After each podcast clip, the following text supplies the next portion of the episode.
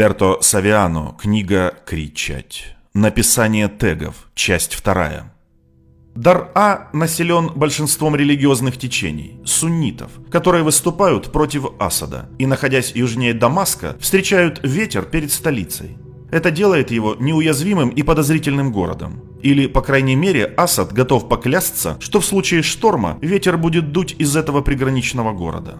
В 2011 году, во второй половине дня средиземноморской зимы, которая уже сильно дышит весенним воздухом, при выходе из школы группа детей останавливается, чтобы писать на внешних стенах школьного здания. Вы это знаете. Ваши сверстники со всего мира знают. Нет протеста, который не начинался бы с надписи на стене. Самый непосредственный бунтарский поступок ребенка – это написать на стене класса «Аббассо ля скуола» – «Долой режим». Даже бунт сирийских детей принимает такую форму с надписью «Аббассо» на стене «Долой режим». В те дни эти слова пишут даже их египетские и тунисские коллеги. Они кричат, что арабский мир восстает, что он поднимается вдоль всего побережья Средиземного моря, чтобы требовать прав, требовать источника. Не того, который приводит к смене времен года, а весны истории, та, которая приносит свободу и демократию. Знаки протеста на стенах, сказал Кейт Харинг, желательно рисовать красным баллончиком, потому что красный – один из самых ярких цветов. Это как кровь, сразу попадает на глаза.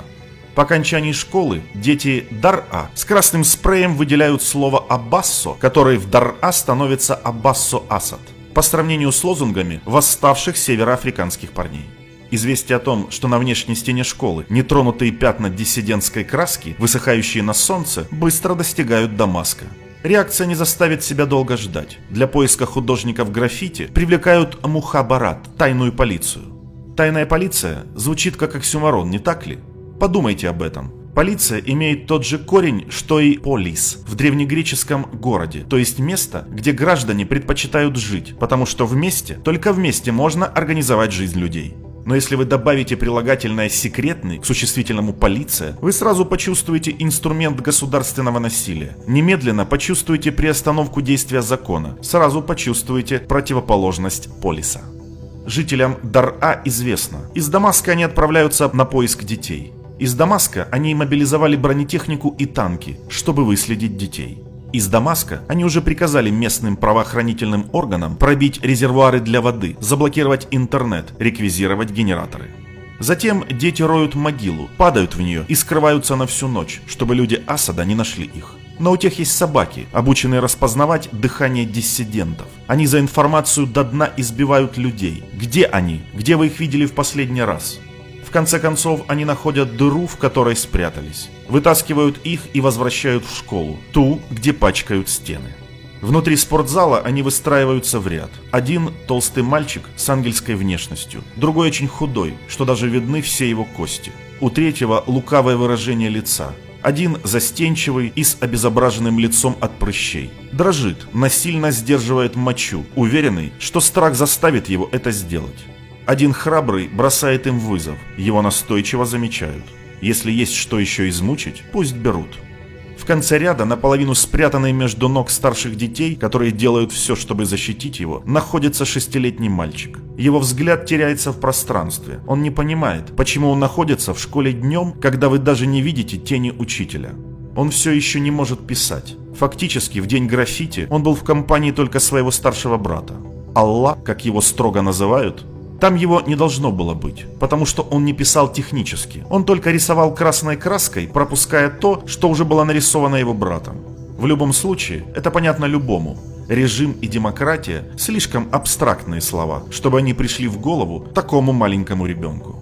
Когда военные увидели его, они начинают ему с интересом улыбаться. Старший брат жует лист и говорит ему не трогать его, что он невиновный, так как все еще не умеет писать но ему отвечают, что неважно, умеет он писать или нет, потому что в любом случае, когда он научится это делать, он непременно напишет не те слова. Все, чему он научился, от предательской собаки своего отца. Плохие растения, плохие плоды. Но когда они покончат с ним и его товарищами, они отправятся на поиски матери и посадят в ее утробу правильное семя, то, которое даст ей правильного ребенка, ребенка, способного писать и думать правильными словами. На самом деле, они даже не пойдут искать ее. Это она будет приходить к ним с нытьем, чтобы узнать какие-либо новости о своем бедном ребенке, замученном злой полицией Асада. И тогда они тоже начнут работать с ней. Все матери придут спрашивать о них, и со всеми матерями будут заниматься. Они могут быть уверены в этом. А если с другой стороны появятся их отцы, они скажут им, чтобы они отправили матерей в полицейский участок, потому что новости о детях будут сообщаться только матерям и только лично. К счастью, Аллах не может полностью понять значение этих слов. И пока они связывают ему запястье, он даже не плачет, так как он ошеломлен правилами этой новой игры, которую он не понимает. Однако, когда они внезапно поднимают его с земли, этот толчок заставляет его кричать от боли. Чтобы заставить его замолчать, ему наносят сухой удар по лицу. Из одного глаза льется кровь, но Аллах не перестает кричать и звать свою мать. Пусть она придет и заберет его сразу же. Забери домой, потому что он больше не хочет там находиться. Но мать этого не слышит. Она искала его несколько часов, но не слышала его. В какой-то момент Аллах сдается. Его мать не придет за ним. Она не вернет его домой. Никто его не спасет. Тогда он выходит из игры. Он не хочет больше участвовать. Но вместо этого военные с помощью рассчитанной серии ударов током возвращают его на землю. Удары слишком слабые, чтобы покончить с ним, но достаточно сильные, чтобы оживить. Пытки работают, понимаете? Правда? Только при участии, если замученный телом и душой участвует в вашей игре. Пытки длятся дольше, но они поучительнее смерти, потому что учат тому, что режим никогда не подарит вам смерть бесплатно. Вы должны заслужить смерть при этом режиме. В Аллах режим Асада дарит смерть только после трех дней игры. Не спрашивайте себя, как можно мучить шестилетнего ребенка. Не спрашивайте себя, почему они выбирают самого маленького. Они выбирают наименьшего, чтобы показать, что они ни перед чем не остановятся. История, которую я вам рассказал, вдохновлена историями Аллах, Хамзы Али Аль-Хатиба, многих сирийских детей, свидетельства которых мы получили благодаря волонтерам организаций «Спасите детей» и Human Rights Watch.